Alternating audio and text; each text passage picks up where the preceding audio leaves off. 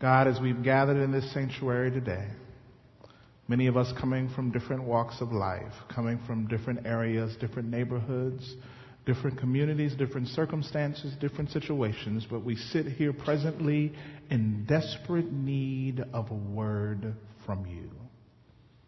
So we say, Lord, speak. God, is uh, as eloquent as Jeremy is, and God, even as much as I've prepared and studied, God, uh, we don't need to hear from me. We don't need to hear from Jeremy. We need to hear from you, O oh Lord. So we call on the one that's well able to do exceedingly and abundantly above all that we could ask or think, and we say, Lord, speak. We need to hear from you. Be with us in this place as we open up your word this morning. In Jesus' name. Everybody said amen. Amen. Let's thank God for Jeremy and the band. And they've led us in worship, the singers. It's a great job. Well, this morning before we open up the Word of God, I want to issue a challenge. I want to issue a challenge. Uh, first of all, just by way of announcement, I am a black man.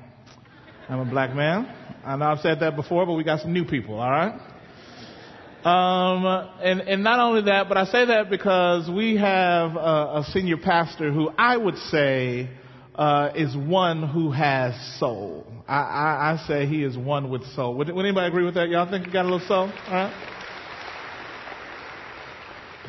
Now, he ain't no James Brown, but, um, he, he, he, got a little soul. And, and I was looking at this series and this sermon series, and this is the Songs of Experience.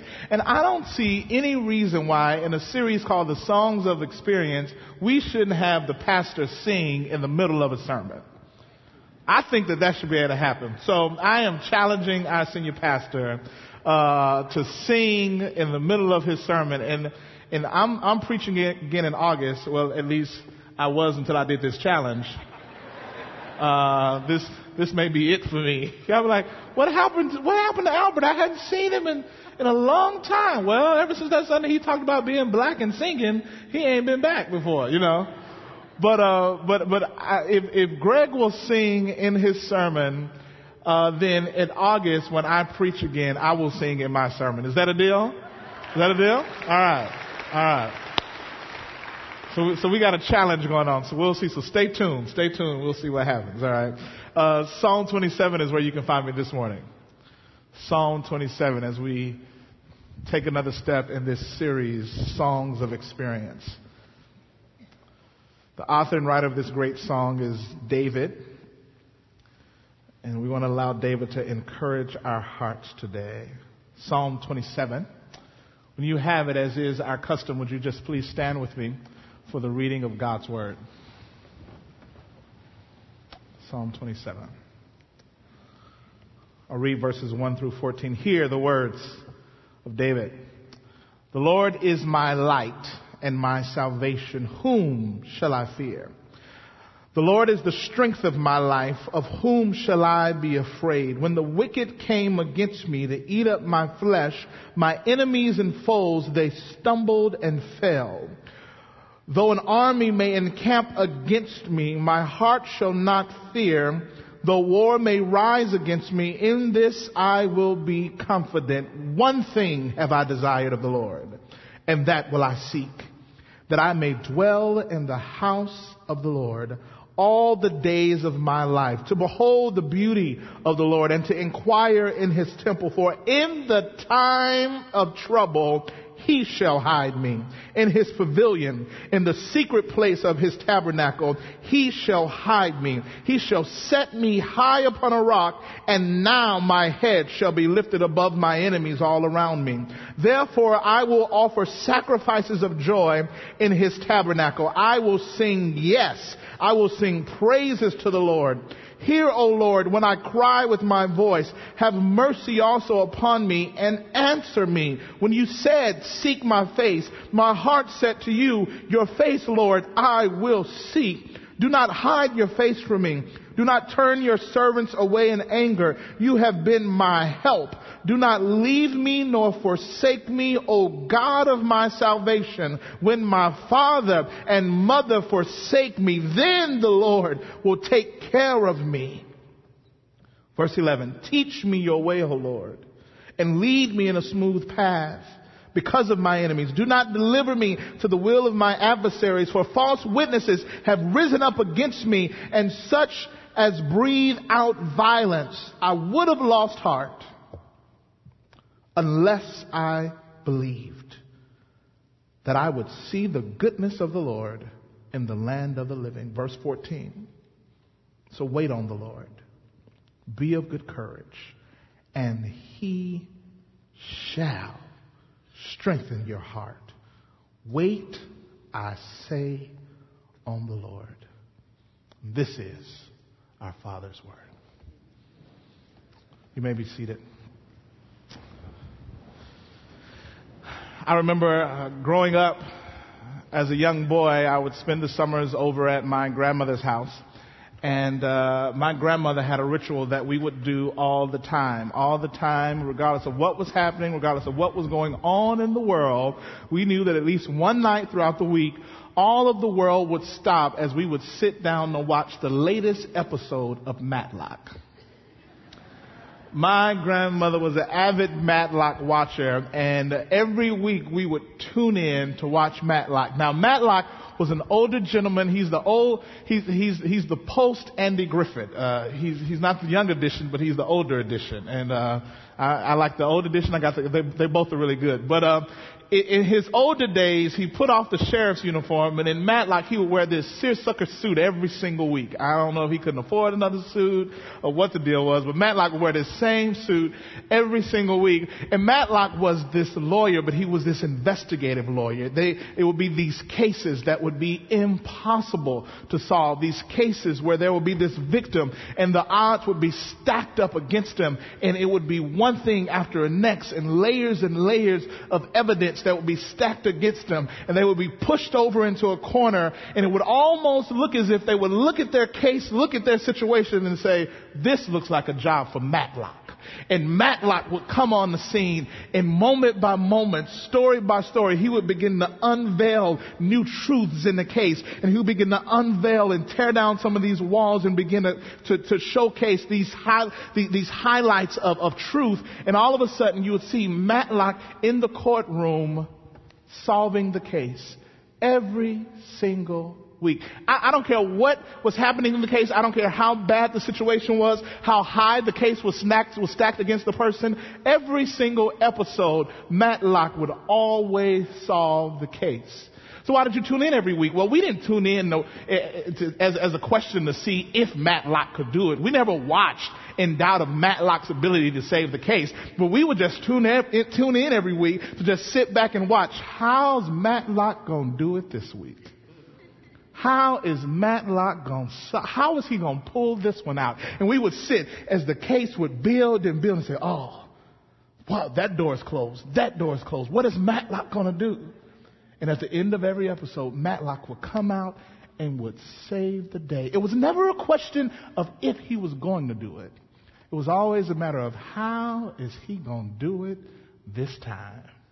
As we look at David and these first few verses of the story, it's almost as if he's he, he, he's giving a testimony of his experience with, with a God who was a lot like Matlock. It was a God who had walked with him, who had, who had journeyed through him, with him through some very difficult times. And David is talking about his great God. And as he's talking about his great God, we hear David throwing in the evidence of how the cases were stacked against him, throwing in the stories, throwing again, throwing in all of the information that was stacked against him. And he's giving every reason why why David should have lost, why, every reason why David should have been taken out of here, every reason why David shouldn't be here, but he talks about this in the vein of, uh, uh, uh, in a way to point us to God's greatness in spite of the great trial that he faced. Let's read it together. Uh, verse 1, Psalm 27, it says, The Lord is my light and my salvation. David asked the question, whom shall I fear? The Lord is the strength of my life. Of whom shall I be afraid? Here it is. When the wicked came against me to eat up my flesh. Wait a minute. Did he say eat up my flesh? David, David literally says, there are people who are coming to destroy me. They, they're not coming to talk. They're not coming to negotiate. They're not coming to try to figure out how we can work this out. There are people who have been assigned to David who are coming to destroy him. People who are coming to take him out of here. People who want, who don't want to see David anymore, to take the very breath from his body. There are people who are coming to destroy him. And he said, when my enemies, when they came to destroy me, to eat up my flesh, they stumbled and fell. They were coming to destroy me, but they didn't make it to me. He says, he says, verse 3, though an army may encamp against me, my heart shall not fear. He says, though I'm surrounded by my enemies, there's a whole army and they're all encamped around about me. They're all around me. I'm set up to be destroyed. All the evidence in the case says David's life should be over. Everything, every scenario, everything I find my way in, there are no doors of escape, there are no ways out. All of the evidence, everything points to David's demise. He said, although I'm surrounded by enemies, and although they're surrounded by me and there appears to be no way out, I will not be afraid. I will be confident. Why? Because this looks like a job for God.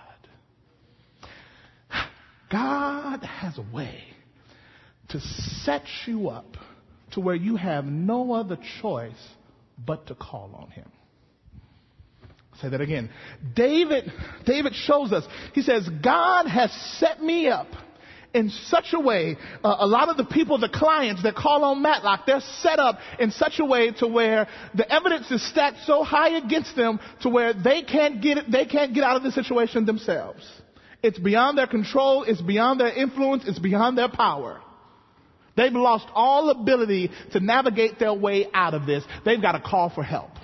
So they look at it and say, this looks like a job for Matlock. David looks at his situation, looks at all the enemies, looks at all what he's got going against him, recognizes that I can't overcome this by myself. All of my power, all of my influence cannot help me navigate through this storm I find myself in. Therefore, this looks like a job for God. And David says it in such a way to where he's not even questioning whether or not God's going to do it. He's not questioning whether or not God's going to deliver him out. You can tell that David has a rapport with God. He has a long history. He has a long standing resume with God's victories in his life. So he doesn't put it in a way to where he's wondering if God's going to do it. David is almost saying, I wonder how God's going to bring me out of this this time. this morning I want to talk about the perfect storm. The perfect storm, the opportunities that God allows in our life to show His glory. The opportunities and the times in our life when the evidence is stacked against us. Have you ever been in a situation where there's absolutely nothing you could do to get yourself out of it? I, I, know you probably got yourself in it, but have you ever got into something that you couldn't get, you couldn't talk your way out, you couldn't negotiate, you couldn't compromise, your influence, your power was shut down. Have the decks ever been stacked so high against you to where you had absolutely no other choice but to look at your storm, look at your situation and say, now this is a job for God. This morning I want to talk about the perfect storm. Those times in our life where God allows storms to come. Now, now, now I say the word perfect, but the, these storms, these storms, it's not, to, it's not to provoke the idea of, of without blemish or without failure. But this idea of perfect comes from the Greek word teleos, and it's this idea of, of being full or complete or being made whole. Here it is, to fulfill that that it was designed to carry out to, to, to, to fulfill the purpose that it was designed to carry out. These storms have a godly purpose in our life. And these perfect, these godlike, these teleos storms have come into our life that they may fulfill the purpose that God has designed them to fulfill in our life. The perfect storm. God will allow some things to come in our life. Things that we weren't excited about. Things that we're not excited to see. Things that we're not, that we're just not happy. Things that we're not throwing parties about. Things that we're not sending out invitations for. But let me tell you something. You were surprised by the storm, but God wasn't. It's not as if he's sitting up in heaven watching episodes of Matlock and all of a sudden looks down in your life and see, whoa, she has a storm. God knew that the storm was coming. And God, friend, has prepared you for the storm, even when you didn't know. He was getting you ready, even when you had no idea what was coming. David talks about this idea of storms coming in his life. But even in the midst of storms, he's learned not to be afraid. He's learned not to be dismayed because he knows that God will take care of him. He's learned to take the odds. He's learned to look at when the evidence is stacked against him. He's learned to look at great obstacle, great trial, great tragedy and say, now this looks like a job for God. He's learned to sit back and ask the question, how is God going to bring me out of this one? Friends, I pray this morning as we look into God's Word that you will learn the beauty of the storms that God has allowed to come in your life. And that you will look at these opportunities and to be able to say, this looks like a job for God. There's a story of a, of a man, Tony Evans tells this story all the time, of a man and a woman who were going on a cruise, and this cruise uh, began to face some turbulent water. Uh, uh, if, if, there is a such thing, turbulent water, turbulent, whatever. Uh, it's some rough water, and, and, and the captain sent everyone off the deck. They closed down the dining hall. One thing you don't do at a cruise is you don't close down the dining hall, right?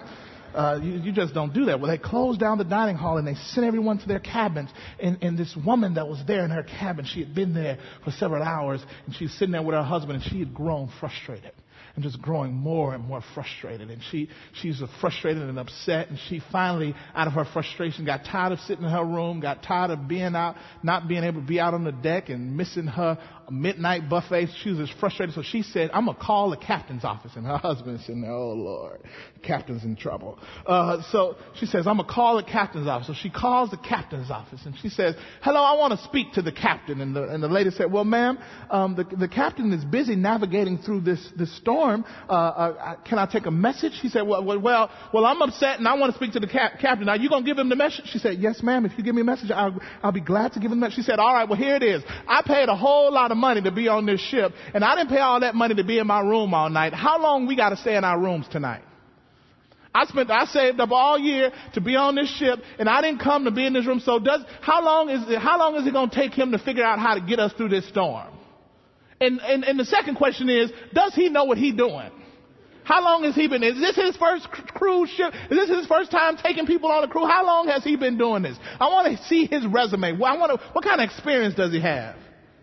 And thirdly, how long I got to stay in my room? I'm about to miss the, the midnight buffet. She's irate. The, the lady, just being just as nice, she said, well, ma'am, I'm going to take these concerns straight to the captain. I'm going to go and I'm going to take these questions to him. She said, all right. Hang up the phone and the husband is like, oh, Lord. So they're just sitting there. All of a sudden the phone rings. The captain office calls back. Pick up the phone. Hello? She said, well, ma'am, hello? Yes, I, I have a message to you from the captain. She says, oh, oh, okay, all right. She's a little surprised that he called back so quick. She said, okay. She said, well, ma'am, the captain has uh, two uh, responses to your to your to your concerns. Uh, uh, number one, one of two responses is number one, he wants you to go to bed. Ma'am, he says go to bed because they're going to be up all night navigating through this storm and there's no points in both of y'all being up worried. So he says he's going to stay up and he wants you to go to bed. And, and, and he says number two, ma'am, he wants you to rest easy. Rest easy because not only is he qualified to drive this ship, not only has he been doing this ship for a long time, not only is his resume uh, uh, uh, top, of, top of the line, but the engineers who designed this ship, they designed it in such a way to where they had this storm in mind.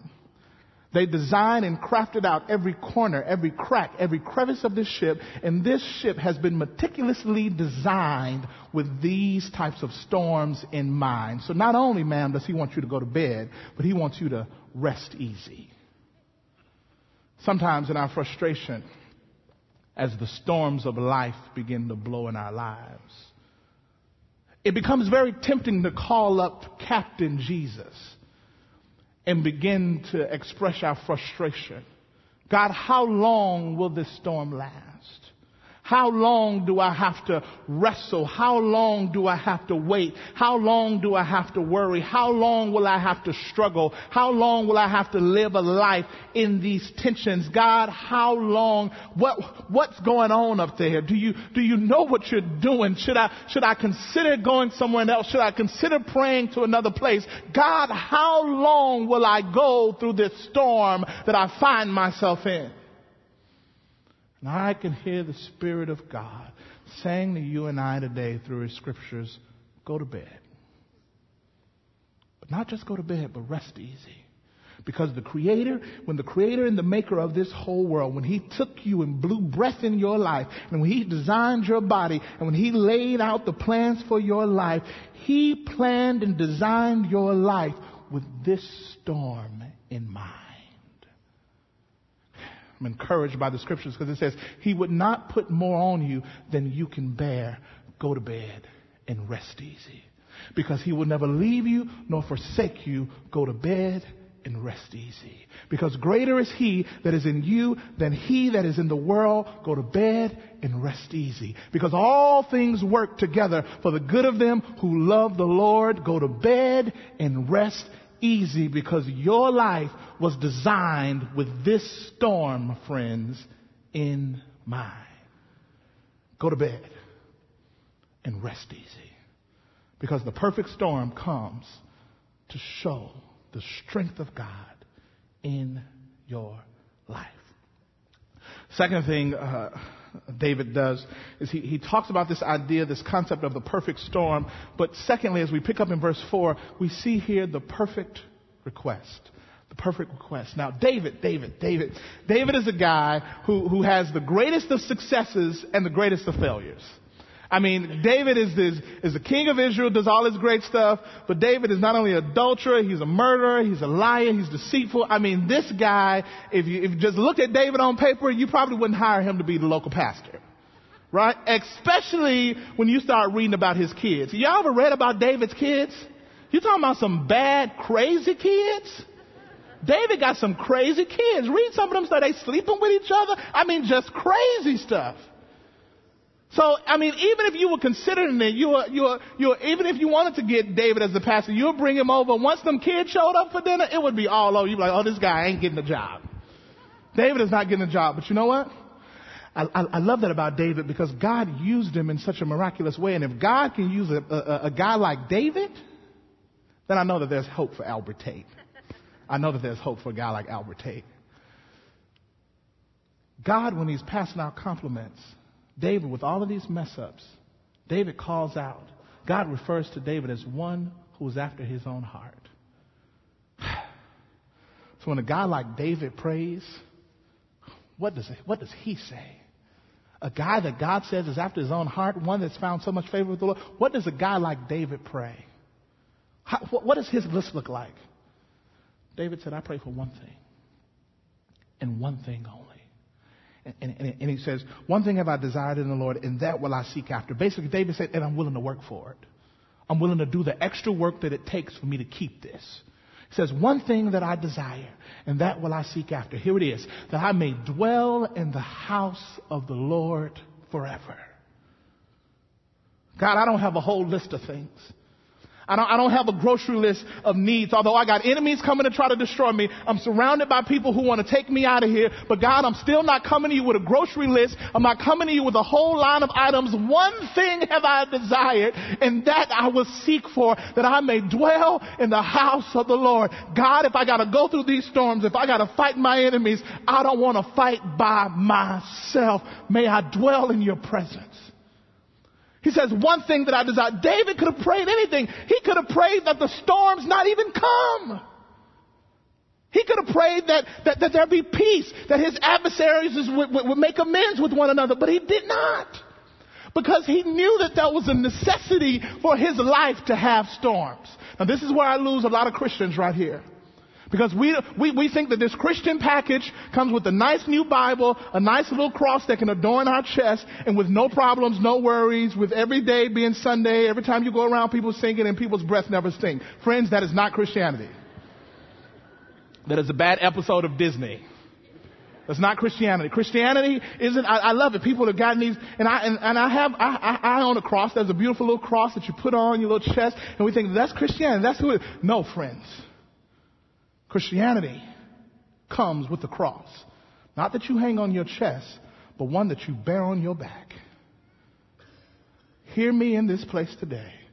There are a lot of people talking about, and I talk about this all the time, this bless me, bless me theology, where if you just come to Christ, your life is just gonna, it never have problems, it's gonna have no friends. James says, you will have trials. Jesus himself said, if you want to follow me, likewise you take up your cross and you follow me. This journey comes with storms. This journey comes with trials and tribulations. That's why David doesn't pray that the storms be removed, but he says, Lord, if I gotta go through some storms, I don't want to go by myself. God, you walk with me.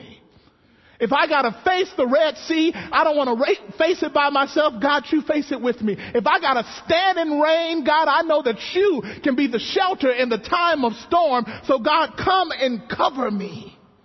One thing have I desired Many of our prayers are praying that God would take away the storm, that He would change my circumstance. I put before you today that God may not change your circumstance. He may not change your storm, but I can guarantee you that He will change you. This isn't about your storm leaving. It's about you experiencing the transforming power of God and His strength being made perfect in your life. He may not change the storm. He may not change the situation. He may not change the circumstance. Some of you may be praying, God, I want a new job because this job is just so terrible. And the people, these are the worst eight hours of my life. I go to work every day and it's just terrible. And that's, that's, that's, that's a noble prayer. There's nothing wrong with that. There's nothing wrong with praying those prayers, but you gotta be open. You gotta be open when you go to God with stuff like that. You gotta be open to the idea that He may not change your job. But he might want to change you in the job. See, because God can do a work in you to where you can go to the same place with the same people, with the same issues, but see them totally different. Because God has done a work in your life. And you go to work not in your flesh, not in your own ideas, but you go to work in His presence. and, when you're in His presence, you, you have His peace. and when you, when you have His peace, you can experience His power. When you can experience His power, you can experience His provision in your life. David says, one thing that I desire, and that that I will I seek after, that I may dwell in the house of the Lord and, and admire His beauty. So I'm not spending time looking at my circumstances, but I'm looking at the beauty of God and His divine ability that we're in the midst of all things going wrong, in the midst of, as my grandmother used to say, in the midst of hell and high water, God hides me in the secret place he, he covers me, not just to hide me from my enemies, but to hide me from being distracted by those things so I can be mesmerized and inquire in his temple to focus on the beauty of God. It's the ability to see a perfect storm and to respond, to make the right request. How do you pray? You pray this. You say, God, if I got to go through this, I don't want to go by myself. I want to dwell in your temple. Thomas A. Dorsey, a, a, a phenomenal secular jazz musician in the late 1800s, early 1900s, Thomas A. Dorsey came on the scene and he traveled all across the world playing wonderful jazz and secular music. Thomas A. Dorsey would later become one of the, the one who would be known as the father of gospel music. How did he go from being this great secular jazz musician to being the father of gospel music? Well, in 1932, Nettie, his wife, was pregnant with their first child. They were expecting to have a little boy. Well, during childbirth, Nettie died. And so did their little boy. And in the midst of that tragedy, in the midst of that storm, Thomas A. Dorsey didn't get up and go to the club and drown his sorrow in an alcohol bottle. In the midst of that tragedy, in the midst of that storm, Thomas A. Dorsey didn't go and find drugs and to try to numb his pains with drugs. But in the midst of that tragedy and in the midst of that adversity, Thomas A. Dorsey got down on his knees, put pen to paper, and wrote these words Precious Lord, take my hand, lead me on, let me stand. I'm tired, I'm alone, and I'm weak. Through the storm, through the night, lead me on through the fight. Precious Lord, take my hand and lead me on. This song will become one of the first gospel songs ever written. But What I want you to notice is that Thomas Dorsey didn't go to the things of the world in the time of storm. But he went before his heavenly father and he basically said, God, if I gotta live without my wife, if I gotta live without my son, I can't live without you. One thing have I desired, and that I'm willing to seek after that I may dwell in your presence. Precious Lord, take my hand. If I gotta live without them, I cannot live without. One thing. I don't care what the storm is. I don't care what, what the trial is. One thing you, you, you gotta say, God, if I gotta go through all of that, I can't go through it without you. One thing have I desired. Peter, Peter, Peter, another one who's the epitome of contradiction. Peter would do one thing right, and you just stick around, just read a couple of verses, and Peter would totally mess it all up. I mean, Peter, you'd be like, wow, Peter, that was amazing. And you're like, oh, Lord, Peter, what are you doing? I mean, Peter was just a, this epitome of contradiction. Let's go to the night in the boat. The night in the boat, uh, notice that there isn't a long line of people trying to get, trying to get out and walk on water. Peter says, Jesus, if it's you, bid me come. Jesus says, come. And the other disciples like, Peter, we're going to let you go head on first, dog. We're just going to sit back and just kind of watch what happens. Peter, the other, the other guys just sit back, but Peter steps out. He says, God, if it's you, I'm going to come. Peter's looking at God and he steps out. He's on water. He's looking at Jesus and he's walking. He's focusing. Peter is doing the impossible thing. He's walking on water. Then the storm comes, and Peter starts looking at the waves, and Peter starts looking at the wind, and Peter started to sink. He missed his opportunity because when you're in a storm, you can't afford to look at the winds. You can't afford to look at the waves, friends, because you begin to sink. And some of you have come in this place today and you've been looking at the winds and you've been looking at the waves and you found yourself seeking. I would encourage you this morning to look at Jesus. Because Jesus has the divine ability, although winds of life are blowing, and although waves of trials are taking place in your life, He has the divine ability to help you navigate through impossible places and do impossible things when you're able to focus your eyes on Jesus. See, when you're in the presence, he'll turn your, your, your, your, complaints to compliments. When, when, when, when, when, when you're in his presence, he'll take your tests and turn them into testimonies. When you're, when you're in his presence, he'll take you from being a victim to becoming a victor. When you are in his presence, he transforms you. And he'll change how you look at your storm. Friends, not only was it perfect storm we see, But David says, I got one prayer. That God, if I got to go through this, I don't want to go by myself. And thirdly, perfect response. Perfect response.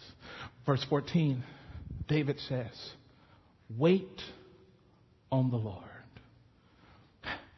and be of good courage. Basically, David says, Wait on the Lord and don't wait with an attitude.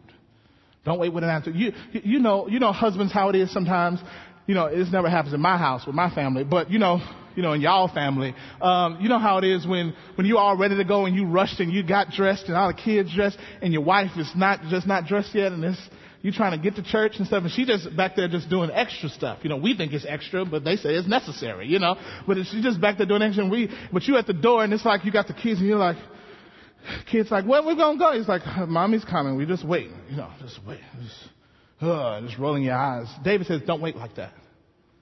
Don't wait on God with, with, with an attitude. If you're real young and dumb in marriage, you'll say something like this when your wife comes out. We waited all that time for this?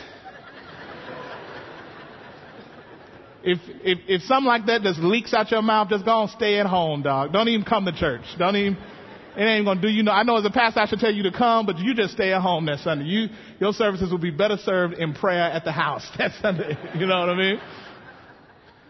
David says if you're to wait, don't wait like that. But wait in great anticipation, knowing that God is up to something bigger than you. That God is doing something in you that you may not see, that you may not understand right now. And when you wait on God, here it is, He will strengthen your heart. When you wait on God, He will strengthen your heart.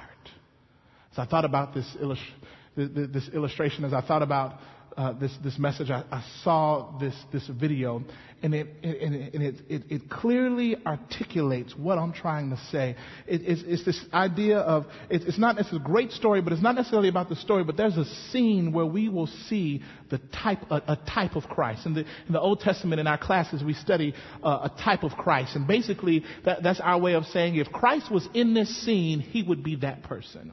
If Christ was in this scene, he would be doing that right there. I want us to look at this scene as we consider our response to God and how God responds to us. And I want you to look for the type of Christ in this clip.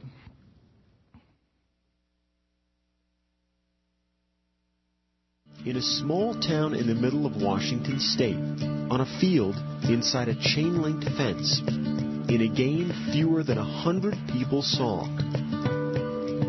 A home run memorable not for the distance it traveled, or the game it decided, but for the meaning it carried. The last Saturday in April, the second game of a softball doubleheader between Central Washington and Western Oregon. Well, we were both neck and neck fighting for the conference championship. As a senior, this was Sarah Tucholsky's last chance to win a championship. She'd never hit a home run before, not in college, not in her life. A 5'2", I'm not very tall. Um, I, I'm more a line drive hitter. I don't hit for power. But in the top of the second inning, with two runners on, on the second pitch, that changed.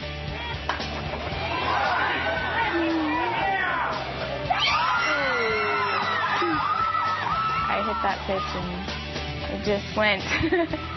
and we're just cheering, and the runners are cheering as they round the base to head home. And then I'm going, where's Sarah? In her excitement, Tucholsky failed to touch first base, so she quickly turned back. Her pivoting like just didn't pivot with her, and I heard her kind of yell, and she just dropped to the ground, and I was like, oh no just fell immediately and was in a lot of pain. Just, you know, I tried to keep my legs straight, but I was in so much pain that I couldn't really keep still. Tucholsky, with a torn ACL, crawled back to first base. She was a long way from reaching home plate and keeping her first and only home run. When she got back to first base, she just she laid there and she hugged on to first base, and then I, at that time, I was staring at the base and I go, what on earth are we going to do? And I turned the umpire standing right next to me. I said, What is the ruling if I put somebody in for Sarah? He said, It'll be a two run single. If anybody would have on her team would have helped uh, Sarah, she would have been a called called out. That was the problem. None of Tucholsky's teammates were allowed to touch her. That's when Central Washington's Mallory Holtman, a player with more home runs than any other in conference history, a player for the opposing team, spoke up. I went to the home plate umpire and asked if we could pick her up and carry her, and he looked at me a little strange. And the umpire went and said, "Yes, you can do that." I'm still standing there in shock. I don't. I said, "Thank you so much." We asked her, like, is it okay if we pick you up and carry you around the bases? And I say yes, and you know, and say thank you. And she says, "You, you hit the ball over the, fence. You deserve it." For that reason only, because she deserved it, Holtman and Wallace began to carry the injured Tucholsky, stopping to touch her left foot on each base as the three made their way around the diamond. We actually started laughing because we were just wondering what this would look like to all the people in the stands. When I looked up, I I didn't see you know giant like smiles and screams. I saw emotion and tears and and people crying. It's a great moment when someone has character to step up and do the right thing at the right time. It's emotional. You're proud. Be associated with those kids. That's the first home run of the season for number eight, Sarah Tucholsky. Fact is, you know, I I made my goal. I hit a home run, and um, yeah, it's my last at bat of my career, but I, you know, made my goal. So I'm proud of myself.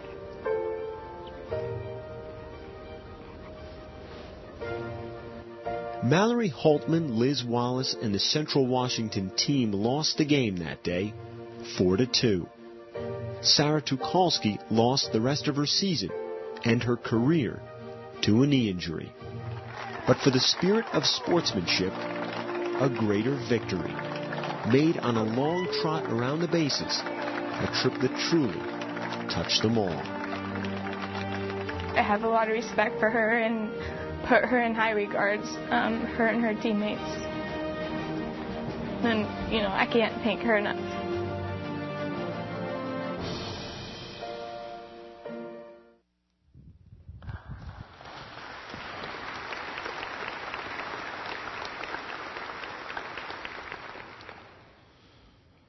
As I saw those girls come, they said, that they asked her, I said, Can we carry you?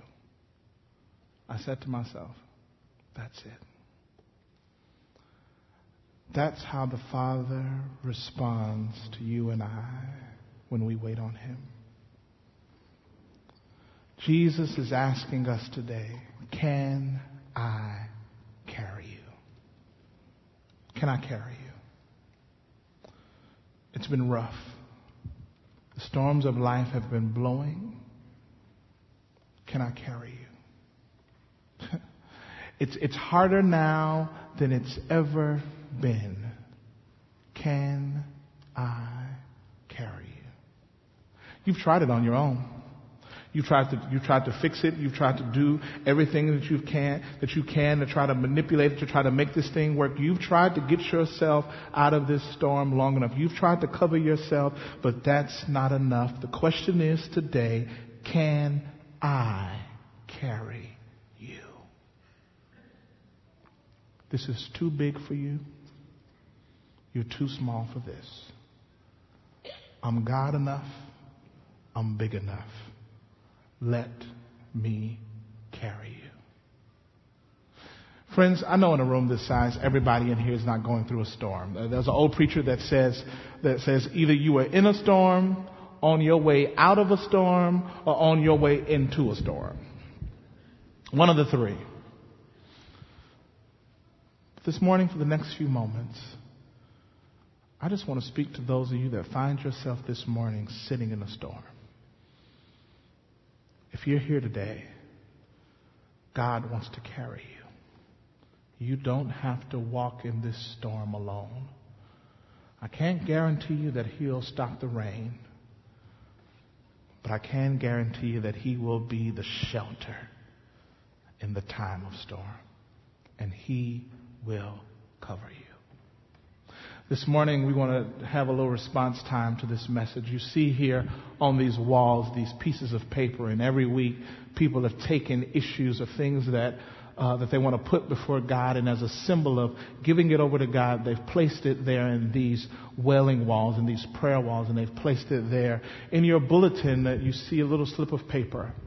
I want to encourage you, if you find yourself needing strength from the Lord today, you find yourself riding out in the midst of a storm, I want you to please feel free to articulate anything you desire, anything the Lord places on your heart. Put that storm, put some of those areas of struggle on this slip of paper. And in a few moments, as Jeremy is going to lead us in a time of worship, I encourage you to come and place those things in the wall.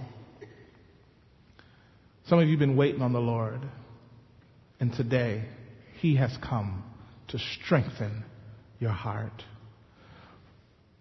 For those of you that say, Albert, I'm not, I'm not in one, but I, I'm on my way out of one and I can testify to his goodness, or I may have one coming and I, I want to make sure that, that, that, that I know how to pray.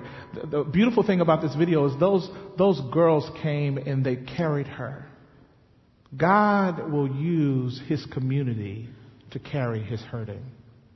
This morning, as a community, you may not be in a storm, but I want us just to take time to pray for those that have put things up on the wall, and as a community, for us to come and uplift and carry one another. There may be sitting beside you today someone who needs to be carried. We want to provide an opportunity to carry those people in prayer. As you write down those areas and as you bring them up to the wall, Jeremy's going to begin to play. And after I pray, I want you to feel free to come and place those areas in the wall. And at the end of our service, we're going to pray for all of those things that we find there on our wall. Let's pray. God, for the perfect storm, we confess today this is a job for God. It's too big for me. It's too much for me to handle. This is a job for God. God, as we navigate these rough waters, we come with one request. Precious Lord, take our hand. Lead us on. If we were to be real honest in this place, some of us would say, I'm tired, I'm weak, and I feel all alone. So we pray one desire that we could dwell in your presence and be renewed there. And finally, God, we're willing to wait on you because they that wait upon the Lord shall renew their strength. God, as we wait today, strengthen our heart. In Jesus' name, amen. I encourage you, please come and respond. Place those issues in the wall.